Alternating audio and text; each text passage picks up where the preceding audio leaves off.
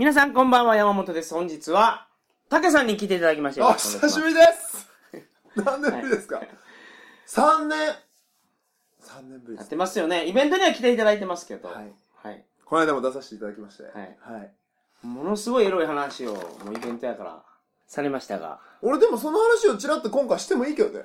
なんか今日真面目な話を安田がしようとしてるからちょっと食い止めたい気持ちもちょっとあるけど。いい話、あんな話して嫁はんとか大丈夫なんですか？だから言ったじゃん、さっきもあの、鳥かご放送に初めて出た時の回を嫁に聞かせて、うん。当時は嫁じゃなくて付き合ってた人に聞かして。そう。で、聞かせようかどうか迷ったわけですよ、僕は。うん。もう、サレンチな、赤裸々な話をこう、コロンビアの話をしてるわけだからはいはいはい。でも、どうせ結婚するやつにう、ん。俺のこれを知らさでおくべきかということなので、うんあ、聞かしてダメならダメ、月別れんだなと思って聞かしたら、うん。何あんた何やってんのここで？あんたちょ、超最高じゃないの惚れたって言われた。ああ、ああ。その、ああの時嬉しかったな あの時は嬉しかったな、竹は今何をしてるんですか？その、アーティストとしてじゃなくて、何に生計立ててるんですか？僕はですか？そうです。あのー、一番の収益源は、はい。あのー、ちょっとした日本にしかない怪しい薬をさばいたりとか。何それ？それ初めて聞くんやけど。それ大丈夫なの？言って、言っても大丈夫な感じ？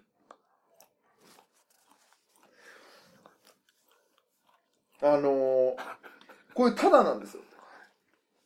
うん。ただなんですよ。は日本人が昔から知ってたい。うん。超合法な薬の作り方を教えてるんです。うん。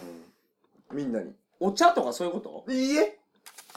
お茶はお湯を沸かして、うん。栽培したお茶を摘んで、それを急須の中に入れて、はいはい。豪華な陶器にこう注いでいった時においしいってなるでしょ？はい、そうそうね。そんなもう一切いらないから、その全部のプロセスは。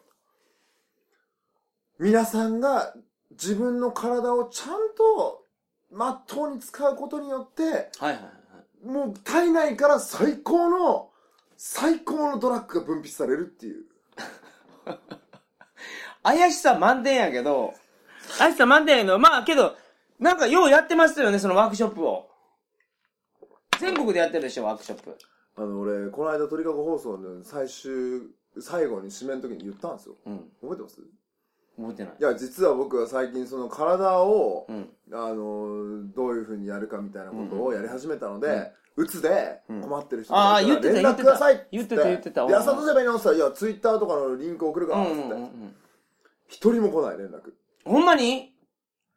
困ってないんや、じゃあ、みんな。いや、多分、あうさんくさいと思ったんじゃないの？こいつがまさかで、そんなお前俺の、はいはい。そんな解決できるわけないじゃないですか。うん、思ったと思うよ。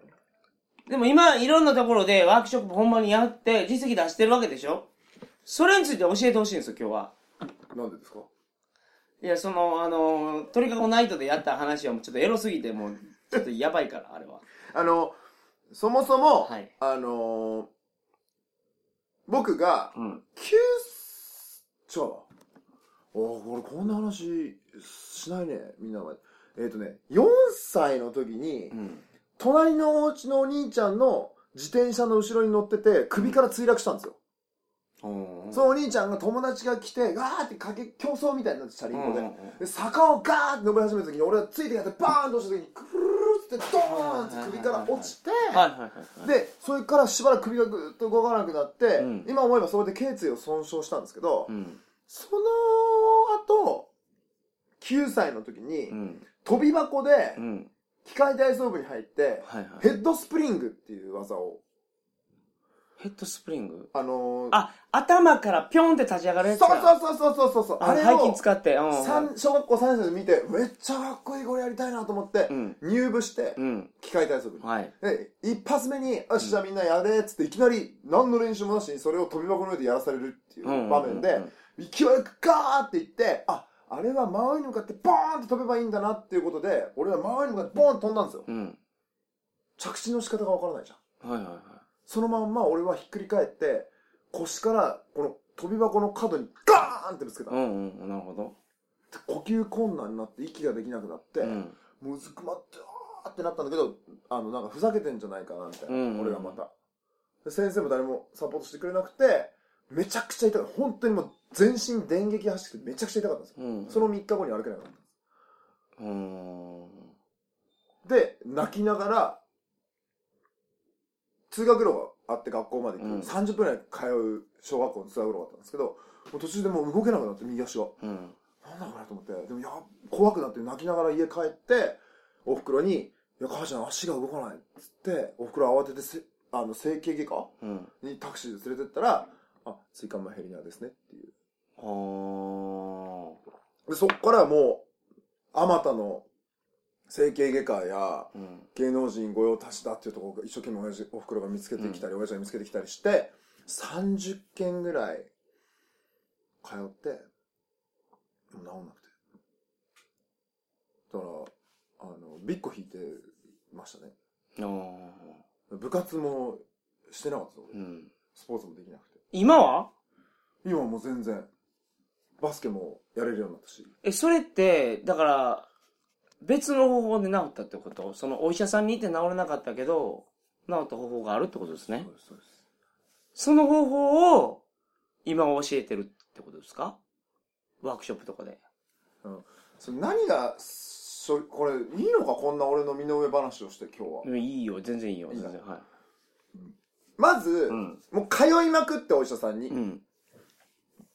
そしたら、俺の主治医の先生がう、ん。お前もいくら言っても、これ意味ないから、うん。俺が知り得る限り一番腰に詳しいラグビーの日本代表の主治医やってる先生に見てもらって、その人は腰の権威だから、うん。その人が言ったことでもうやめようっつって、うんいっぱいこれ以上見るの。うん。あ、わかりました。それ一番いいと思います。で、16歳の時にその人の診断を受けた時に、うん。はい、君もうこれ以上スポーツやったらダメ。怪我したら、もう一回怪我したら多分車椅子になっちゃう。うん。あ、そんなあれですか？あ、じゃあ、じゃあ、じゃあもう、やめ、やめます。うんで、で、じゃあ、ありがとうございましたって彼したら、あ、ちょっと待って。だけど、40歳ぐらいになったら、筋力がだんだん落ちてくるから、下手したら君車椅子になるからね。ってはいはいはい。言われて、俺16ですよ。うん。もう衝撃で、うん。真っ白になって、うん。ね多分だからその、40までしかまともに自分の体が動かないと思ってたんで、無茶してたんでしょうね。コロンビアとか行っ そうて、そうそう。4P やって。あれ？だから今日そういう話しい？や、ないその話はいいんです。そう。その話はいいんですよ、その。は 3P い。の作り方をまず覚えて、その 3P の作り方っていうのは、それでもイベント限定やから、それは。はい。いやでもほら、どうやって 3P するか、絶対どうやって聞きたかったと思うよいや、それも、それもいい、それいい。もうで、キーワードだけエ言いましたよロ。エロすぎるから。で、キーワードだけ言いましたよ。はい 3P の作り方、あの、まずレズ化させる。じゃあその内容は、そうなってむちゃむちゃしてたんやけど、日本帰ってきてなんか見つかったんや。で、その方法をちょ、っと待った、ちょっと待った。3P の聞き方まで聞いたら 4P まで聞きたいと思ったんそですれはええから、もう。3P はレズ化させるだから。はいはい。まあ、まあ、まあ、それは、ほそれは本当にいいから。それはもういいんですよ、それは。はい。いや、そう。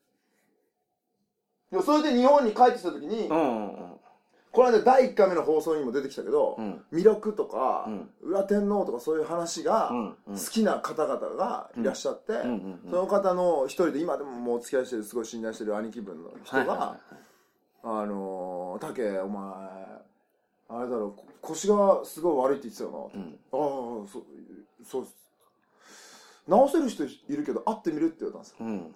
絶対いかがわしいじゃんそんなのうん。だってもう何十件もお医者さん行って治んないのにうん。しかもその教えてくれる人は、徳島の山に、あの、スーパー、失失われた失わ れたが眠ってるとかいうのを言ってる人なんでしょ？でしょそう徳島が全部日本の起源で そこにもう全部世界を救う鍵がある失われたアークとかがあるかもしれないよって僕が日本に帰ってきた時に言ってるような人がうん。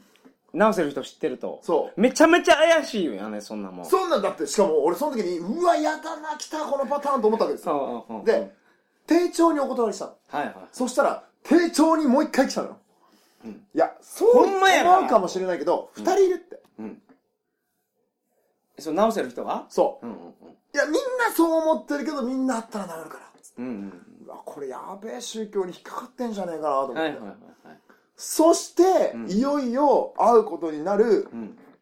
じゃあ、いやーどうして断ろうかなと思ったら、うん。いやーだからとりあえず今度2月26日だったかな、はい2011年のはいはいはい。にあの未来からのツール展っていう集まりがあるから来てねうん。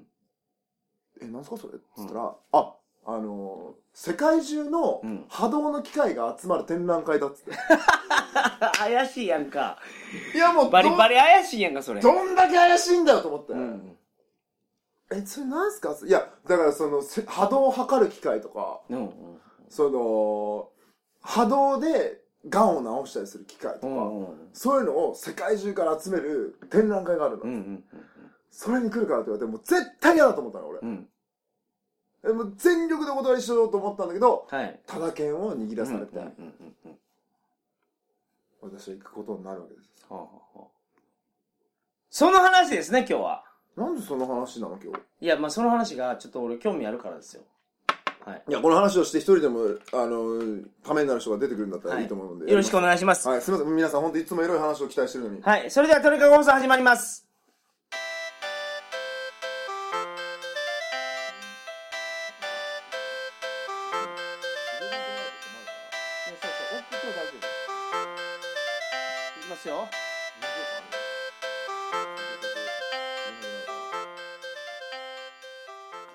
改めまして、こんばんは。鳥かご放送第452回をお送りします。番組に関するお問い合わせは、info.tkago.net、info.tkago.net までよろしくお願いします。何回目？452回です。全然前回みたいにないね、魅力とかね。どういうこと？だからさ、前回369回だったね。うんうん。でこれから魅力の世界が来るんだって。魅力菩薩の。で、ああ、そうあなんほですよ。369だから魅力だからって言われることがよくあって。なるほど。だからもう、黄金の回なんですよ、369これはだから、あの、語呂が悪いと。何にもないもんね、452。452、いやほら、ボケられないもん、全然。何にもないね。うん。はい。まあいいですよ、その回数はね。で、あ、行ったんや、その波動の会に。波動の展示会にいや、。それで俺さ、あのーふざけんじゃないよと思って行ったら、うんうんすげえの。波動が。あのね、めちゃくちゃすごいんですよ。そこに置いてある機械が。まず、スカウターとか置いてあるのよ。え、その、あの、ドラゴンボールのってこと？うん。戦闘能力わかるってこと？人間の波動の最大数値はうん106です。つって、はいその範囲で全部測る機械で、それをブーって握って、うん測定してくれる機械とかあるわけ。うんうん、なるほど。で、いやいやいやいや、なんだそれスカウターじゃないですか。そうそうそう、スカウターよくわかってるね。とかつって言われて握って、うん今まで最高数値いくつなんですか？ってうん106なんですか？って言ったら、いや106出したやつ今まで一人もいないっつって、俺106出したのよ。おー、なるほどで、。出した人がそれ、あー やらーって俺もうかなりもう圧勝ムードで別のまたブースに行くんだけど、うん。その中に一つ、うんなんつったっけな名前。言ったらみんな知ってる人は知ってるかもしれない。ロゴストロンっていう名前だったかな。はいはいはい。その、人般はそもそも、うんあの、般若心経を唱えると、うん。ちょっと、体が、免疫力が上がるんだって。おー、なるほど。うん。ってことは、般若心経にはそういう要素が入ってるってことをいろいろ分析した結果、サンスクリット語で般若心経を唱えた時の方が体の回復力が医学的に高いらしいのよ。ということは、そもそもこの人間は全部プログラミングされてるんだっていう前提に基づいて、おー。あなたの体を、その、デフラグしますみたいな。はいはいは調整するための機械ですって、うんうん耳にこんぐらいの輪っかを2つはめられて、い。え、それヘッドホ、ヘッドホンみたいなやつ？耳に引っ掛けんの。うんうんうん。わあの、いたじゃん、男塾でさ、耳にこうやって回して、グワングワングワンっていうようなや技やるやつ。ちょ、全然覚えてあないけど。のー、うん。エジプトの、あ、思ったような気がする。いたっしょ？思ったような気がする。あ、なるほど、なるほど。はい嫌なはいやつをパコってはめる。うんうん。それだけ。で、始めますからねつって、パーンってボタンを押したら、なんか、もうぐんぐん上がってくのよ。なんか、あーっつって。いや、もうこれ、説明は絶対できない。それ耳のその輪っかを通じて骨伝導でなんか音流してたりするんじゃないの？いや、た多分そうだと思うよ。なんか振動、波動を送ってんだよ、多分、うん波動の、未来からの通じてはい。波動機来てんだから。あ。で、すごいなんか整った感じがして、終わった後なんかシャキーンってしてんだよ。うんうんうん。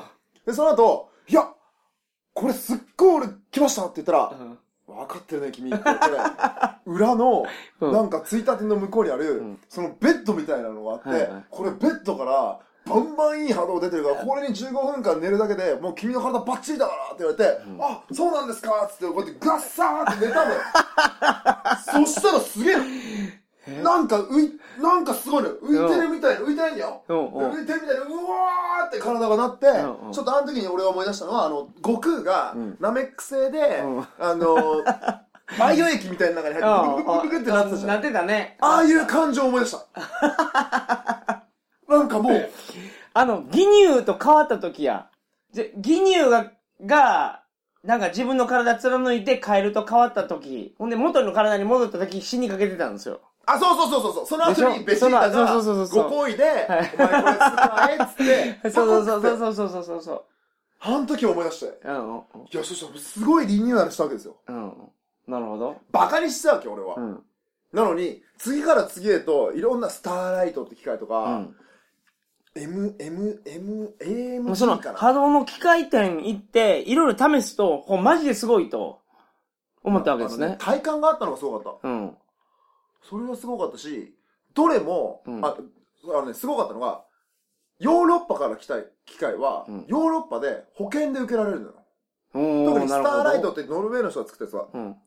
人間のぶ構造していくと、その原子が原子核と電子がこう回転して、どうのこうのみたいな。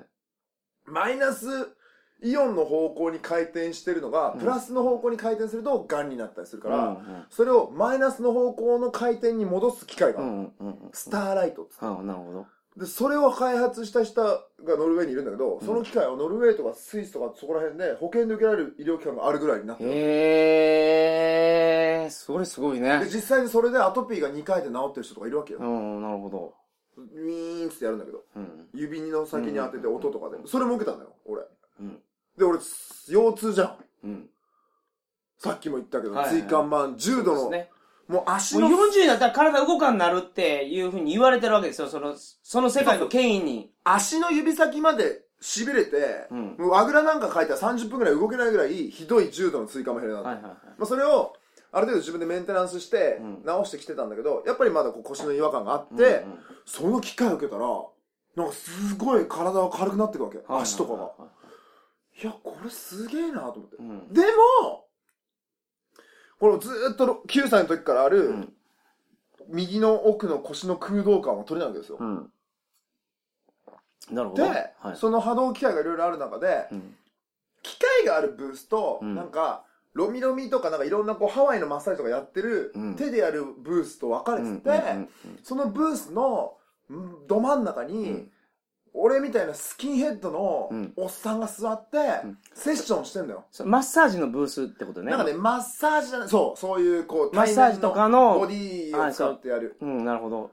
えそこにおったんや、ピッコロがまた。そう、人もう一人いたわけですよ。はいはい。ナメク星人が。スキンヘッドをなめ、そう思って、俺それ見た瞬間に、絶対あいつだって分かったの。うんうん。なんだけど、その会場で一番いかがわしかったから。うん、なるほど。もうで、もう、あ、絶対あれだなと思って。うん言われてた先生はあの人ですと。多分そうだなと思って、うんうんで、なるべく僕はそのブースに近づかないように、はい。やり過ごしつつ、うんただ券をもらい、いや、これどうしよう。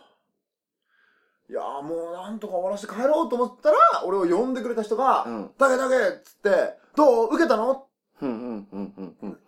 なるほど。はなんとかさんの、いはいはい。でも名前も言うのもうめんどくさいからもう言いたくもないけど、は受けたの？って言われて、うんいやいやいやいやいや、あの、あま、ま、まだ受けてないです。うん。いや、もうあとすぐよ終わっちゃうからもう時間まだはい30分くらいしか行った方がいいよってはい言われて、はいはい。これ受けないまんま行ったらまずいなと思ってパーって行ったら、もうほらみんな全部のブースは予約でいっぱいなわけですよ。はいはいはい。だから、あのーもうないだろうなと思って。うん。すいません。あここ、もう、あ一番最後だけ空いてます。はいはいはい。秘書の方がおっしゃって。うんうん。入れてきますか？あで、はいはいはい。もうしょうがないかっていう気持ちで入れたんや。うん。そしたらいよいよ俺の番になって。うん。僕ね、こうやって右膝をうん。パキってなったじゃん、いはいはい。ずっとなんですよ。うん。腰打ってから。うん。パキってなるわけ。うん。なんでこれがなんのかちょっとずっと疑問だったんで、うんこう椅子に座るときに、はいはい。この話を一番最初にその人に聞こうと思ってたのよ。うん。で、座った瞬間よ。うん。いや、お前のその右足が鳴るのは空気が鳴ってるだけだ。気にすんなっつって始まったのよ。うん。俺何も聞いてないんだぜ。うん。で、あ、あ、はい、わかりました。で俺後で気づいたんだけど、何も質問してないのにその人俺が質問しようとこしたことを分かってたわけ。うん、なるほど。そのことは後で気づいたんだけど、うんで、で、お前どうした？って言われて、うんあのー、9歳の時から、その、椎間板ヘルニアで、重度の椎間板ヘルニアで足の先までしお前さ、俺医者じゃねえからう、ん。病名とか言われてもわかんねえから、うん。どこがどう痛いのか教えてくんない？はいはい。はぁみたいな。うん。何でも治せるって言ってさ、椎間板ヘルニアの名前も知らなければ、今の症状説明してわかんないとか、もう潜り中の潜りだと思ったんだよ。はいはいはい。いや、あのー、あ、ここですがずっとですね、空洞感みたいなのがあって、うん足の先まで痺れるんですよ。って言ったら、何したと思うのその人？いやー、揉むとかじゃないの？俺のでしょ？うん。自分のその人のここ触り始めたのよ。自分の腰を？自分で。うんうんうん。ここかと。あ、ちょ、あ、ここか。あ？空洞？あ難しいこと言うなあ、わかった。って言って、うんうん。いきなり俺のその右の腰の側の右足の太ももをガンガン押してほぐし始めたの。うんうん。したら俺はもうギャーって叫んで、うん。す超激痛なんですよ。はいはい。で、何すんだハゲこの野郎その人ハゲなのよ。うん。もう何すんだハゲこの野郎お前うるせえな男なんだ黙ってろって言って、ギャーってはい言ってーマジって何すんだーって超、もう本当に痛かったわけ。うん。で、終わって、たうるせえやつだなお前立ってみろって言われて、パッて立ったら、うん。9歳の時からあったここの違和感がないんですよ。ないおーなるほど。ふわって立ったの。あれっつって。うん。は立てるみたいな。うん。あれ？え？うるせえな、お前座れよつって。どうだ、どうだ？いや、いや、ないです。つって。お前ずっと腰が痛いんじゃなくて足が悪いんだよ。つって。は？みたいな。うん。腰が悪いんじゃなくて、お前こことここ、腰が繋がってて、うん。ここの筋肉がずっと硬直して、滞ってるから、お前の腰をずっと引っ張ってて痛かっただけで、お前腰全然悪くねえから。ってうん。うん。うん。言われた瞬間に、全く真逆のことされたわけですよ。ずっと腰のレントゲンとか MRI とか捉えてたのに。今まで普通のお医者さん行って腰が痛いって言ったら腰を見ますよね。うん。普通は。で痛いとこ見ますよね。そこしか見ない。そこのレントゲン取って、そこの MRI 取るだけ。うん。で、そこに、え、で、結局原因は、原因はマジで、そ足やったの？それ治ったの？ほんで、足、足で。いや、それで、うん。俺はそこで軽くなったから、うん。いや、ありがとうございましたっつって、はいはいはい帰ろうとしたの。うん。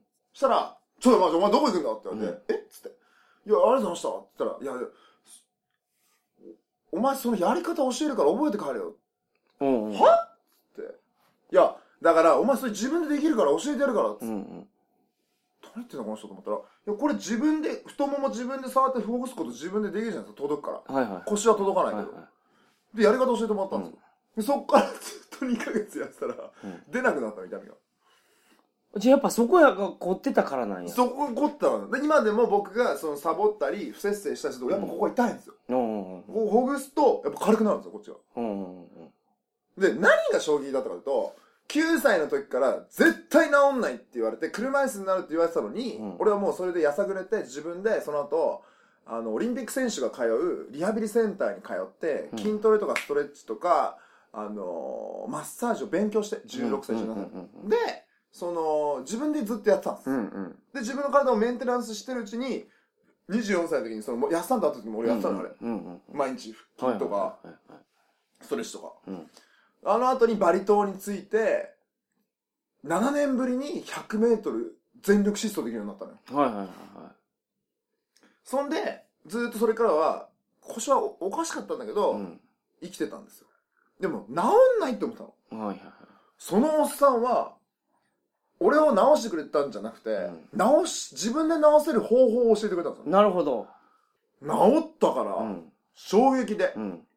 その時に、震災が起こったんですよ。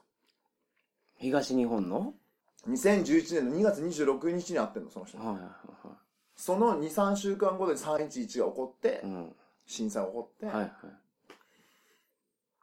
原発事故が起こって、うん。で僕は長崎生まれなんで、この前回の鳥が起こったのちょっと話したけど、もう放射能で汚染されることがもう、耐えられなくて、まあ、長崎やったらね。うん。なんか。ぜみんな大丈夫ですよ。絶対あんなおかしいと思ってたから、うん。原爆よりも放射線量が出てるわけですから、うずっと。ん。放射能をどうにかしなきゃいけないと思ってて、うん。その放射能を洗浄ができる機械を持ってる先生に会ったんですよ。コスモクリーナーってことそれ。何それ？え、宇宙戦艦ヤマト知らん？あ、知らない。何それ？その、あー、そういうのあるね、なんか。宇宙戦艦ヤマトっていうのは、放射能が充満してないと生きていけない宇宙人がおるわけよ。なるほどね。逆にね。そうそう。それが地球に来て、地球にお住みやすい星にするために放射能に汚染するあわけ、そういう設定なのあれ。そう。地球人はみんな地下にいるんですよ。地下に。あ、地底人になってる。そう。あの、放射能がもう蔓延してるから。もうこれ地上に出れんなと思ってたら、遥か彼方のイスカンダルから、コスモクリーナーっていうのがありますと。これ使ったら、もう、ものすごく綺麗になります。放射能も全部なくなりますと。取りに来てくださいって。あ、銀河を離れ、イスカンダルが 持ってんだ。イスカンダルにあるんですよ。そういう話なのあれ。そう。それだから、いや、俺設計図とか送ってくれたらいいのになと思うんやけど。そんだけ技術があるならね。そう。取りに来ないかんのよ、あれ。取りに来いって言われるんですよ。なるほど。行きますと。でも、放射能で汚染した奴らが、もう、いっぱいいるわけですよ。どこに？えその地球の周りに。はいはいはいはい。汚染をした宇宙人がね。そうそうそうそ。そういつらが食い止めてくるわけだ。そうそうそうそう。いけんやん。だからどうするかってなった時に、そういえば、日本の海底に戦艦ヤマトが沈んどると。第二次世界大戦に沈んだ。そうそう、沈んだやつが沈んどるから、あれを内側から改造していって宇宙船にしようと。バレないように。バレそうそうそう。そういう話なのほんまにそういう話で。めっちゃ面白いじゃん。ほんで、内側から改造していくんですよ。何？スキューバのダイビングの格好とかしてんの？それ。もういや、もう、地底人やから、もう地球人みんな。地底から、地底から、いろいろセッティングちゃんとつ、つながってんだ地ね。底から改造してって、やっと宇宙船できて、んちょっとバレんやん、その、ほら。バレない。内側からやってるから。ほんで、ズバーンって旅立っていって、コスモクリなり出るんだ。そう、コスモクリーナー取りに行くっていう話やから、あの、宇宙船艦ヤマトは。そのコスモクリーナーを持ってたの。コスモクリーナーあったら一発であの、あのね、コスモクリーナーを俺が探してたの。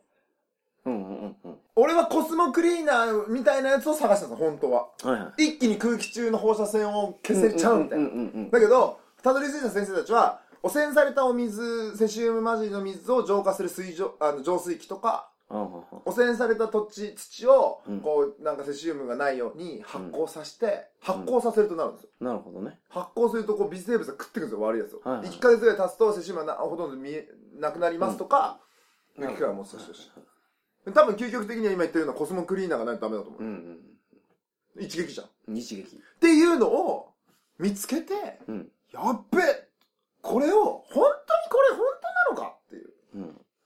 え、そう、コスモクリーナーみたいなの作ってる人いたの？ほんで。そうそう、いたのよ、いたのよ。本当いたのよ。うんうん。いて、いや、それ言う、ここで言うとまた、その人さ、叩かれちゃって、その、まあ、その、そうなんだよ。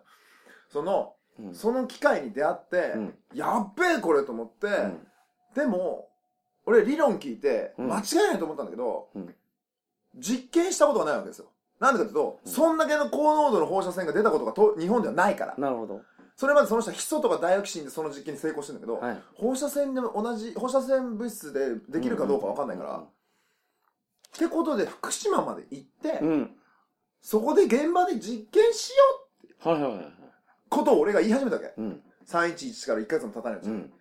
それに、その俺に体の治し方を教えてくれた師匠はう、ん。乗っかってきて、うん。元自衛隊の人なのね。うん。だから、いや、大河お前それ俺もかまかませろ、つって。うん。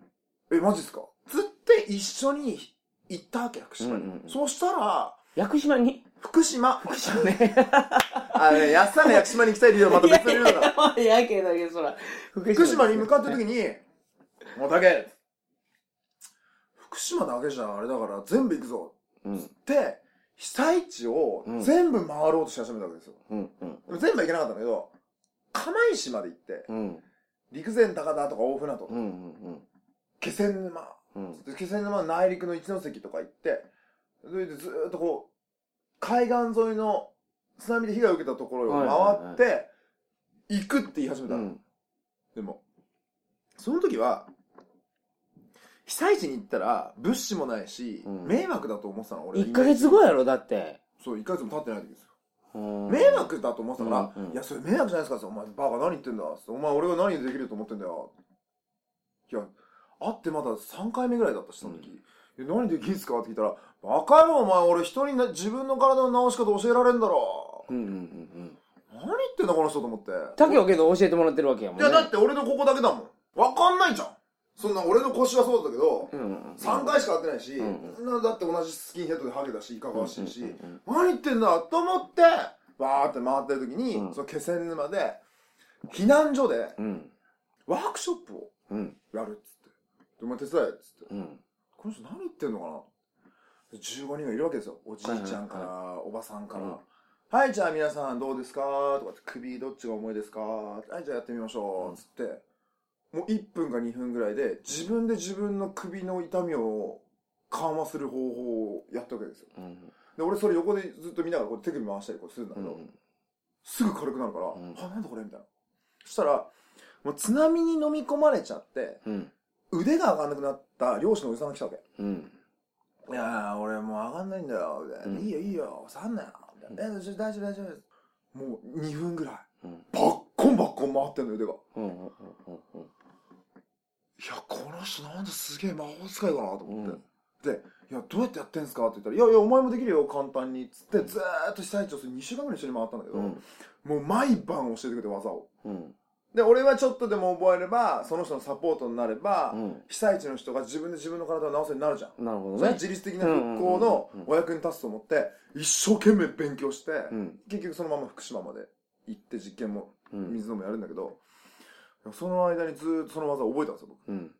僕。そもそもね。なるほどね出会い。は。で、なるほどね。その際、旅の最中に、お前の体が悪いのは、つって、俺のこの腰の治し方を他にもいろいろ教えてくれたの、うん。で、気がついたら全然痛くなくなってたの。うん。それが、やっさんの鳥かご放送出る前だよ、まだ。うん。被災地行ってたから。日本に帰ってきた時の頃ぐらいですよ。その時はまだ俺はミュージシャンだったから。はいはいはい。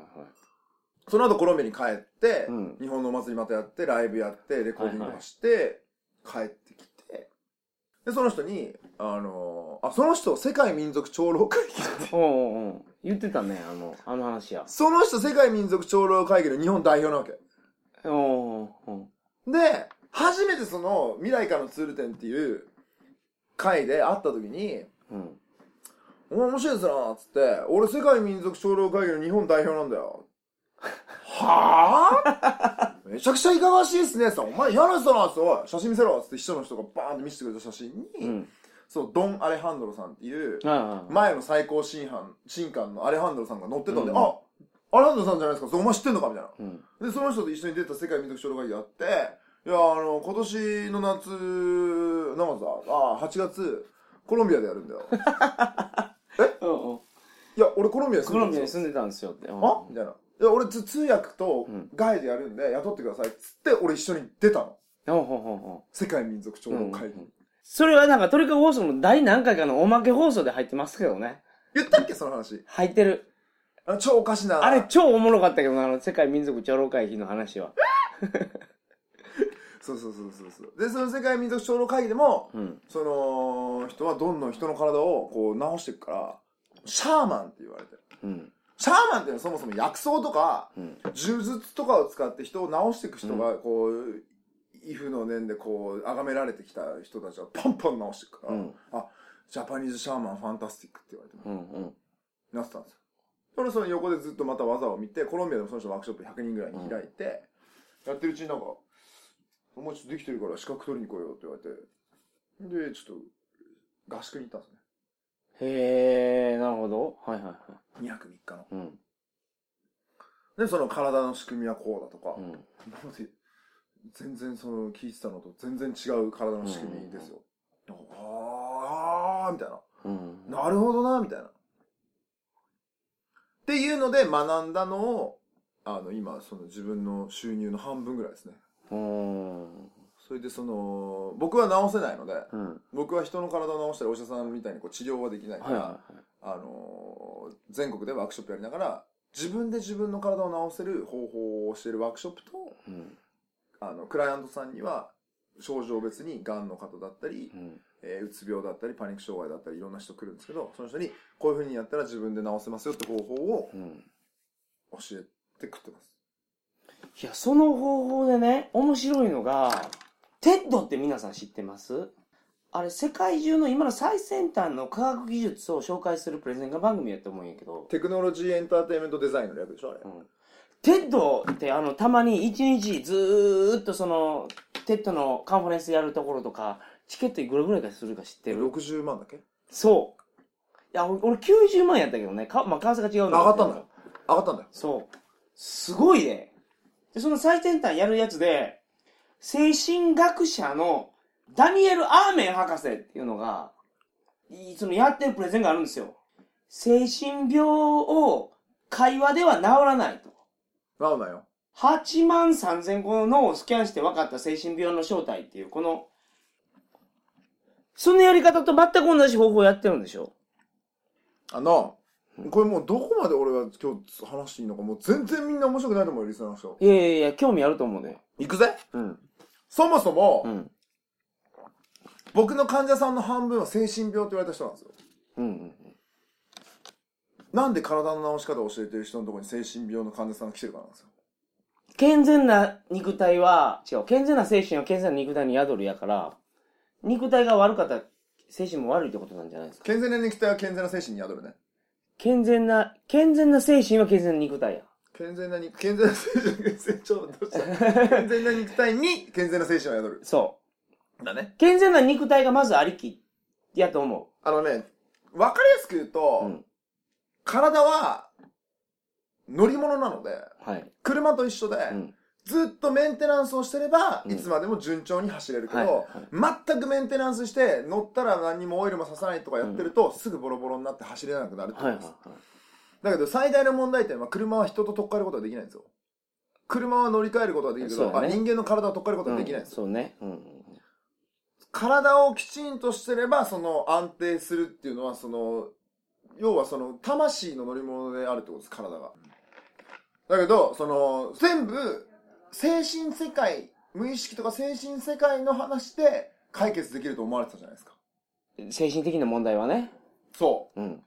精神病になった時っていうのは、基本的にカウンセリングで治す、カウンセリング聞いて、あ、そうですか？う。精神の話だから。精神。うん。だから精神科医の先生は、お話聞くかお薬を与えるかだったでしょ？お薬は脳に直接作用するから。精神科医は脳みそのスキャンを見たり、体のスキャンを見たりっていうのをしないですよね。僕がその師匠に教わって、うん。あっって思ってずーっと気づいてやってるのは、その、あらゆる精神疾患は、うん。体の不調を整えたら改善していくってことなんですよ。なるほど。で、そのことを、うん。多分ね、日本人は昔から分かってたはずなんです。うん。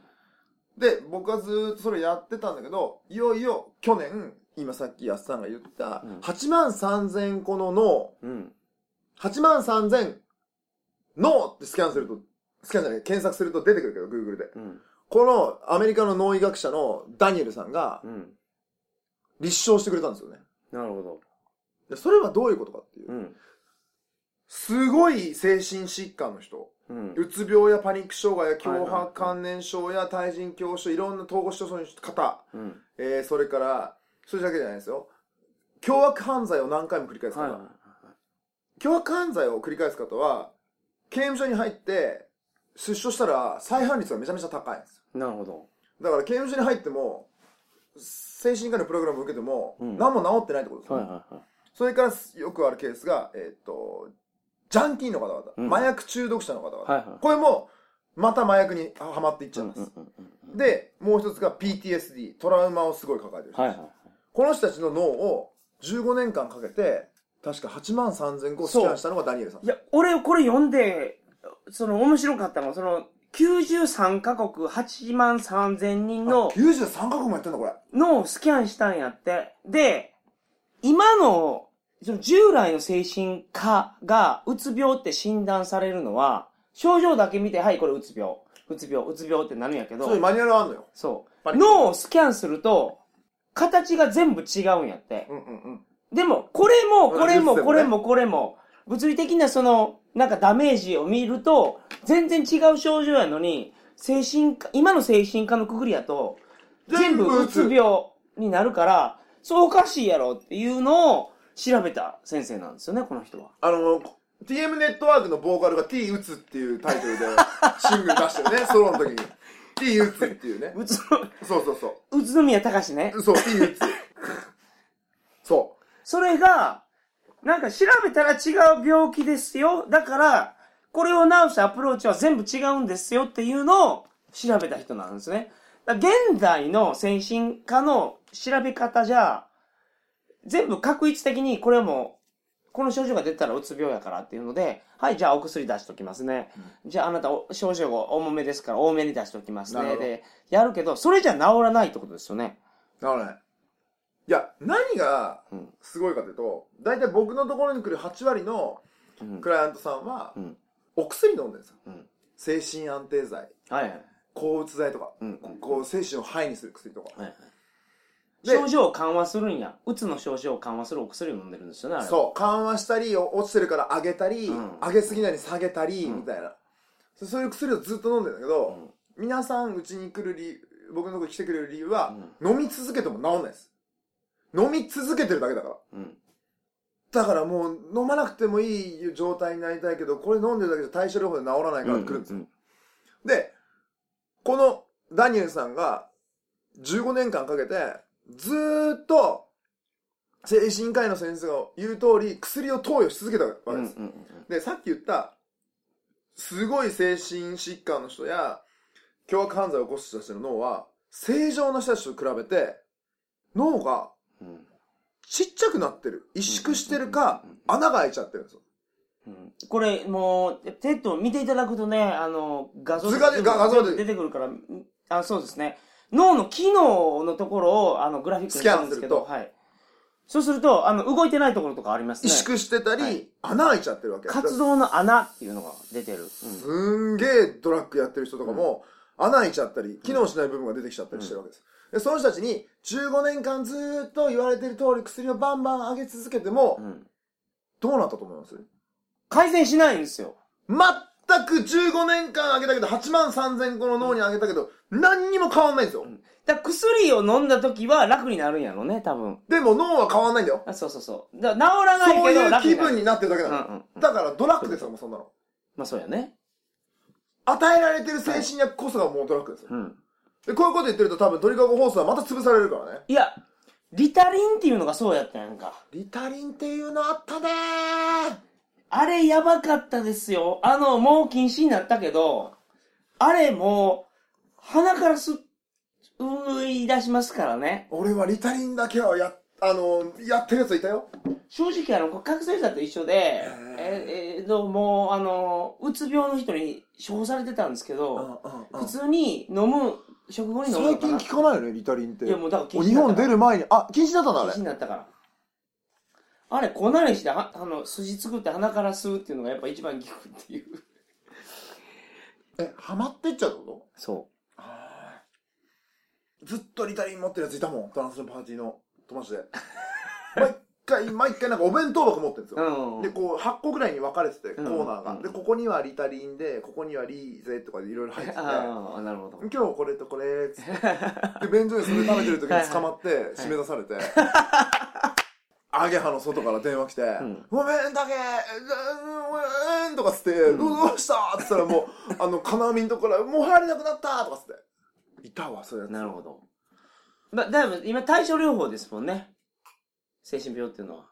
いやー、でも、ねだから、精神病で今問題なのは、お医者さん行くべきなんやけど、お医者さん行ったら薬漬けになって、そっからさらに重たくなるから、行かない方がいいみたいな意見もありますからね。あるある。あのね、正直言うよ。俺、友達でう、ん精神科の先生がいるけど、みんながみんな薬漬けにする先生じゃない。だけど、10人中9人そうだと思う。うん。それも、一番質が悪いのは、そう、薬、薬漬けにしようと思ってないで薬処方してる先生がいるのよ。うん、なるほど。良かれと思って。うんだから出し続けるわけですよ。うん多分、薬漬けにしようと思ってる人もいるかいや、もしれないけど。だから TEDでこうやって取り上げられてるってことは、現代の西洋医学で、の治療法がこれなんやから、でもそれが間違ってるっていうのが分かったんですよね。そう。そういうこと。うんだから、あのー、多分、日本のうん。精神科医の方々と、うん。この欧米の最先端の精神科医の方々は多分乖離があるはず。俺の友達で精神科医の友達は、うんやっぱり留学してうん最先端の学んできたら全然違うって言ってたわけ。ってことは10年ぐらい前にうん。バキバキ欧米でやってたことをやってるわけですよ、日本は。なるほど。多分10年前のうつ病とかパニック障害の治し方はうん投薬だから、うん。もう信じてる、もう自信満々にやっちゃってるから、それの餌食になっちゃってるわけですよね、うん多分日本のそういう人たちが。で、これのプレゼンの最後に、じゃあどうやったら治るかっていうのが出てくるんですけど、竹の治療法はそれにたどり着いてるんでしょ？ちょっと待った。一個だけ言わして。これは、僕の治療法じゃないんですよ。はい。僕は治療してないの。うん。自分でできんのよ。うんうんうんうん治し方を教えてるだけだから、俺は一切治療してないうん。なるほど。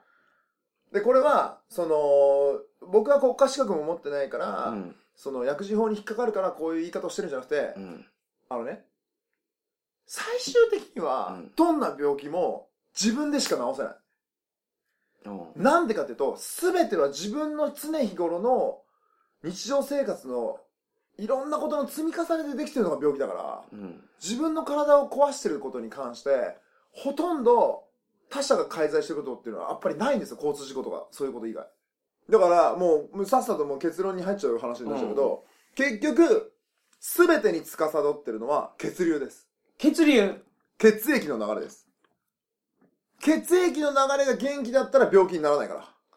これ皆さん、何やそんなことって思ってるかもしれないけど、この TEDの最終的な結論、血液の流れになってるからね。いや、ちょっと待って。そのね、 TEDの人が血液の流れになってるっていうのもすっごく素敵な話なんだけど、うん。みんなに超一番わかりやすい話をすると、体がだるくて疲れやすい。うん。冷え性、はい。不眠、うん。頭痛う、ん。痺れる、うん。生理痛、貧血、うん。はいはい。めまい。うん。皆さんいろいろおっしゃいますね。はいはい。これ今、いろんな部署のバラバラの症状ですけど、うん。これ全部共通してる原因が一つだけあります。はい。それが血流です。まず、冷えるってことは、血液の流れが足の先まできちんといってないから末端冷え症状。うん。血液の流れきちんと循環してると細胞がきちんと再生して元気になるから体は疲れてたり、だるくなったりしないです。血液が流れてないといつも体がだるくなったりし首から上に行く血流が悪くなると頭痛になったりするから。うん。痺れるって正座すると痺れるじゃないですか。はい。立ち上がると痺れなくなるよね。うんそっから先まで流れる血液が止まると体って痺れるんですよ。うん。ほとんどの体の不具合は血流なの。ガンは？でもガンは違うやろ。いや、だから、もうみんな本当に気づいてほしいんだけど、一番わかりやすいのが、心臓がんって聞いたことないじゃないですか。ないですね。まあ、心臓がんは心臓がんってフレーズ聞いたことないでしょ？ない、ない。肝臓がん、胃がん、肺がんになったら、末期になったらどんどん体に転移してくる。全身に転移するって言うけど、するじゃん。心臓がんはないね。心臓に絶対転移しないんですよ。うんだけど心臓の一部が壊死したりして、バグるとそこには転移することあるけど、うんその心臓自体に転移することは、機能してる心臓に転移すること絶対ないんですよ。うん。それはどうしてかっていうと、ずっと血液が循環しているところに悪性の腫瘍は生まれないんです。つま、り、やっさんの体が山だとしたら、うん血管が川ね。うん。今、川に流れている水の量が少なくなってるわけ。うん。うん。そうすると、草木が枯れ、その山に住んでる動物たちがいなくなり、うん水がドロドロになったりして、汚れていっちゃってる状態が病気です。なるほど。それを山に流れてる水の量を増やして、うん水の質を増やして、良くしていくと、枯れた草木がまた生えて、動物が帰ってくるように、うん。血流をちゃんとしておくと、病気にならないんですよ、人間って。ほがんに、がんの患者さんが、初期のがんの人よ、うん。俺は末期がんの人をサポートするのは結構難しいんですけど、他の方法、今日は話さないけど、また別の2があったら話すけど、あの、玄米から作った万能酵母液っていうのがあって、うん。それで DNA を再生する方法とか手伝っていくと、あのー末期の人とかでも改善されてる人がいらっしゃるんだけど、初期のがんの人、うん肺がん、肝臓がん、胃がんの人、俺今まで来てもらったことあるんですけど、俺が治したんじゃないよ。治し方教えて、4ヶ月で皆さんがん消えてるんですよ。それは血流を良くしてるの。うつ病やパニック障害や共和感症の人が俺のところに来て、うん僕がやってるプログラムは、この TEDの人が言ってたの、ダニエルさんが言ってるのと同じで、俺がやってることは、脳に送る血流を良くすることだけやってるんです、僕は。はい。それの方法を教えてるだけなんです。で、その、萎縮しちゃったり穴が開いてしまった脳が、うん血流が改善すると再生してくる。そう。血流良くすると治る脳の損傷については、もう今まで諦めてたらしいけど、血流良くしたら治るっていうのは分かりましたっていう結論なんですよ、これ。癌もそうなの。癌になった場所は、そこにずっと血流がうまく流れてなかっただけだから、まず、ここで答えを言います。はい。血流が悪くなった最大の原因は、うん皆さん、腸を壊してるんです。うん。日本の伝統医療や東洋医学の一部では、血液を作ってるのは腸だって言われてるんですね。はい。皆さんご飯を食べてそこから血液を作ってる場所は腸だって言われてる。うん大体皆さんはほとんどご飯をちゃんと噛まない。はい。早食い。うん食べる時間バラバラ、間食よくする。うん。夜中でも甘いものやうん炭水化物を食べるってことで、どんどん胃腸を壊してるわけです。はいはい。そのことによって腸が固まっていってストレスが溜まってるので、うん本業である血液を作ることができなくなっちゃってるから、どんどん血液の質と血流が悪くなっていってしまって、病気になってるので、俺のところに来てくださる精神疾患の人も、癌の人も、あらゆる難病って言われてる人も、俺今までほとんど会ったことないです。100人1人ぐらいしかいない。99人はみんなお腹が硬いんですよ、触ると。でも内臓っていうのはふにゃふにゃなわけ。はい。筋肉が鍛えたら硬くなるんだけど、内臓は硬くはない。ふにゃふにゃな臓器なんですよ。それ皆さん硬いんですよ。うん。で、それを3ヶ月ぐらいかけて、よくご飯を噛んだり、うん。お腹のマッサージみたいなのやってもらうと、柔らかくなっていくわけ。うん。それで、さっき言った山の例えで言うと、山にたくさんのいい、綺麗な水が流れるよう状態にして、うん。さらに肝臓がんだったら、肝臓に向かっていく血流を良くする技とかを教えてくるんですよ。そうすると、4ヶ月ぐらいで、癌がなくなってたり、肺の影が消えてたり、うつ病とかの人だと、だいたい3、4ヶ月すると、いや、あのー、いっつも暗いこと考えると死にたいと思ったんですけど、最近先生、死にたいとか思わなくなってきたんですよね。うん。とか、パニック障害の人だと、3、4ヶ月すると、動悸が出なくなるんですおー、なるほどよ。。そっかうん。ら飲んでた薬を減らしていくの。薬を飲んでるのをいきなりやめると、うん反動で危なくなるから、うん。それはあのリスナーのジャンキーの人も分かってると思うけど。欲しくなっちゃうので。先に薬がなくても大丈夫な耐えられる体を作って、うん。それからゆっくり減らしていくんですよ、薬を。はいはだましだまし。うんでもそれは俺は言わないの。い。うん。患者さんがいきなり言うんですよ。うん。なんか、薬最近いらないと思うんですけど、つって。あ、じゃあ、つって、ちょっとずつ減らしていったら、つって、少しずつ減らしていくの。でその減らすタイミングもその人のタイミングでやるんです。うん。うん。その人、自分が自分の体一番よく分かってるから。うん。で、だましだまし減らしていくと反動がないから気がついたら何もなくて、あれ全然大丈夫ですっつって卒業みたいな。うん。その頃にはもう、俺も必要ないし、お医者さんも必要ないし、でも超感動するのが、はい。パニック障害うつ病の人もそうなんですけど、うん。卒業するときに、パニック障害になかなってよかったですって言うんですよ。はいはそう、気がつけば、周りのいろんないうん。同年代の友達よりも誰よりも健康になってるんだって。うん。ず自分の体をケアして。精神病になって、こう習って、こういう形になってよかったですっていうことですね、最終的に。いや、まあそうなのかもしれないけど、もう俺は、俺が治したとは思ってないんですよ。だから、とにかく。この体も自分では自分ではそうだけど、だから、竹は、万病、いろんな病気あるけど、ほとんどが血流が悪くなってることが原因やから、血流良くしたらいいですよっていうのを教えてて、血流が良くなる方法を教えてるんですね、つまり。そうそうそうそうそうそう。で、それやったらいろんな病気が治っていくんや。いろんな病気が改善する。確かに追いつかない場合もある。末期の癌の方とか。うんそれは別の方法も教えますよ。うん。あのー、時には先出てきた波動の機械とかも。有効な時はあるので、だけど、ほとんどがそうやって改善します。特に難病って言われる人は、どこ行ってもダメでした、原因不明って言われる人の方が結構良くなってですね。うん。お腹が。だけまあ、ど、竹の場合は自分がもう無理やと思ってるのが治った方法があったかいらや、、そうそうそうそやねそれだからやれたんやね。そうなんやろね。血流が悪くなったり、腸を壊したりするのも、よくご飯を噛まないとか、うん早食いしてるとか、うん。暴飲暴食してるとか、うん。砂糖ばっかり寝る前に食ってるとか、甘いもの。そういうのの積み重ねになってるだけだから。うん。それをなんかこう、社会のせいとかにしちゃったりしてるけど、うん全部自分のせいです。はい。だから、自分で自分の体を壊してるから、自分で治せるのよ。うん。結局は。だけど、お医者さんには治せない。だけど、その、すごいと思うのは声優学の先生が、その、脳の腫瘍とかを開胸して開けて取ったりする人いるじゃん。うん。それはもう全然別格次元ですごいと思うよ。はいはいはい。交通事故に遭った人の救急処置とかは西洋医学だと思う。うんだけど、その日頃の行いのことに関しては全部自分で解決できる。なるほど。だから、癌になった人が、うん。癌、肝臓癌です、胃癌になったら摘出手術するじゃん。うん7割の人が再発するんですよ。うん。それは、癌を取っても、癌になった原因は治してないから。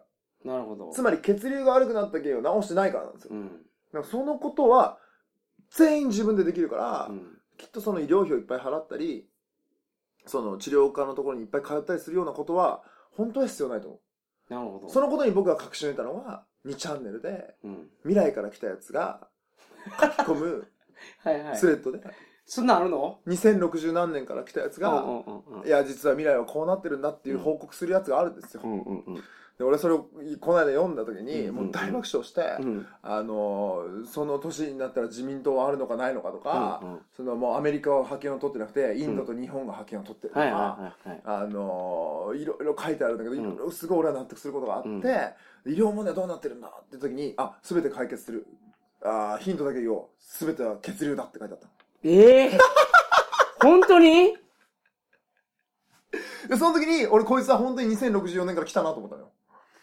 俺ね、うん。ちょっと今日は恥ずかしいけど、一言だけ、続き言わなきゃいけないことがあるのよ。はいはい。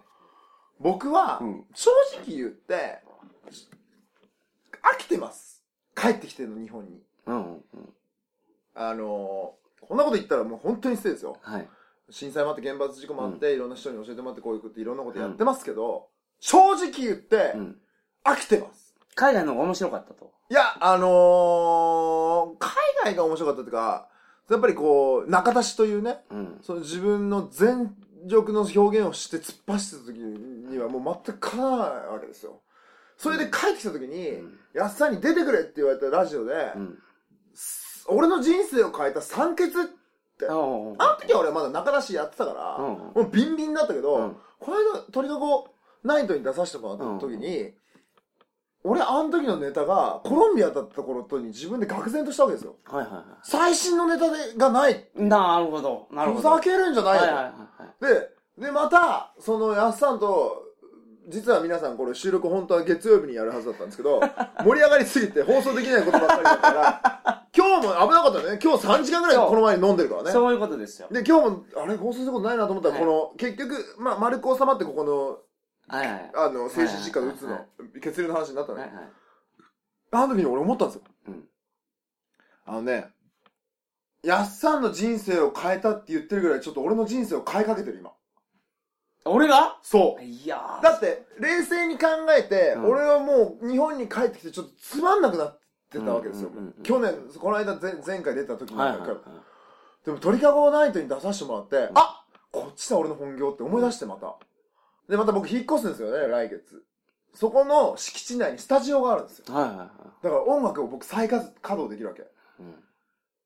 だからその、すごいびっくりしたのは、俺は別にやっさんを、うんあのーすごい感動させたとは思ってないよ。あの、チェンマイの時は。うんでも、そう言ってくれたやっさんが今俺をスパークさせてくれてるわけだから、ある意味、そのタイムマシーンですよ、自分の憲法に投げ込んだのが帰ってきましたみたいな話だから、そんなの。いやー、あ集団オナニーだよ、こんなの。うなんかもう、最後、ようわからなかったけど、お互いに影響でし合えて、え方向に行けるんやったらいいですよね。いやいや、ね本当にね、それは感謝していて、全然関係ない締め方するわ、今から。はい。全く関係ない締うんうめ方する。んうん。えっ、と、リスナーの皆さん、僕の夢はですね、70億人全員でうん地球に生まれたことを祝う地球祭りをやりたいうん。僕それができたら戦争がなくなると思うんです。はいはい。あの、なこと言ったって、あのー、俺この間あの奄美大島に行った時に元米軍の人と飲んで、うん。君が知ってる大企業はみんな戦争に加担してるよって言われて。うん。だからもうこう、iPhone 使ったり何してたってそういうのに加担しちゃってるわけですよ。どっかで。はいはい。そんな、我々が思っている状態のことを、ああそれだっていうふうに思わせてくれた、百姓レボリューションっていうはい。書籍があるので、うん。百姓レボリューション？これはうん Amazon で検索しても売ってないんです。はい。百姓レボリューションで検索すると、全クエストって言って、うん自費出版してるサイトが出てくるので、はいはい。ぜひ全3巻読んでください。わかりました。とりあえず俺は読むわ。リスナーで、俺も読むって言った人は何人いるかわからないけど、俺は読むわ。あのね、うんぶっ飛ぶからあのほら、俺に勧めてくれた、宇宙からの帰還。あ れとどっちが大事？あ、あのね。だから宇宙からの帰還は言えないじゃん。なんで？だから言えないって、俺のあの夢はみんなに話さないから。地球祭りのその先の夢は俺だって話しないって言ってたよ15名の人にしか。宇宙からの期間は、立花隆が書いた宇宙からの帰還をみんな読んで。これは Amazon で売ってるからね。中古で4円だから。で、この本がどれだけすごいかというと、うん宇宙飛行士が、アメリカの150人の宇宙飛行士が、宇宙に行って帰ってきた後に、うん。身体検査と、向こうでやった科学技術的な実験の結果しか報告してないのよ。うん。立花隆が、人類が最大の進化は、猿が木から落ちたんじゃなくて、うん地球で生まれた生命体で初めて地球の外に出たのが人類なんですよ。うんうん、なるほどっ。ていう超大きな進化を遂げて帰ってきた人類にインタビューをしない精神的な変化が起こったのを調査しないと何事だっつっておー、なるほど。アメリカに渡ってうん150人にインタビューしたのがその本なの。めちゃめちゃ面白い。めちゃめちゃ面白い。全然もうぶっ飛んでるからもうそんな。その本と、うん。百姓レボリューションか百姓レボリューション。うわとりあえず百姓レボリューション読んだ後に宇宙からの期間だね。あー、その順番ね。その順番でわかりました。す。ほんまに読むわ、俺は。それは、安さんにはプレゼントするよ。わかりました。全3巻皆さんあのまとめて買うと4700円ぐらいするんですよ、うんうん。全 3, 三三部作、はいでも3部作読んで一部だけだと何にも関係しないからはいはい。俺はこの本を本の「スター・ウォーズ」って呼んでます それぐらいすごいですああ、なるほど。びっくりするから、はい読むとはい。だけど全然売れてないんですよ自費出版だからうん。まあでもそれ読んでいろんなことがわかるんですね。新しいことが。あのねなんで俺こんなことをわざわざ鳥かご放送の最後を使って言ったかというと、あもう読んだら分かると思うもうこれを進めていかないともう拉致が開かないなるほど。日本は読みます。読んでくださいというわけで、本日も長くまでありがとう、遅くまでありがとうございましありがとうございましたた。はい。それでは皆さん、おやすみなさいませ。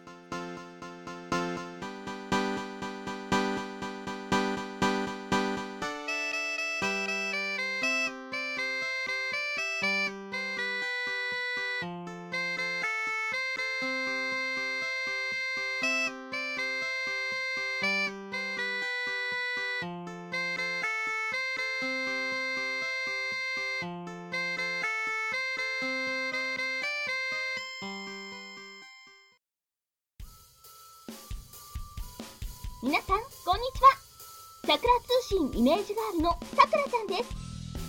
この度ネットラジオ界に全くありふれたタイプの新しい番組が登場しました。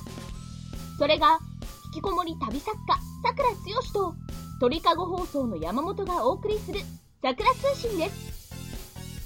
通勤前就寝前にアホな話を聞いてバカバカしい気分になりたい皆さんぜひさくら通信。www. さくら通信 .com までアクセスしてくださいね。お兄ちゃん早く会いに来てね。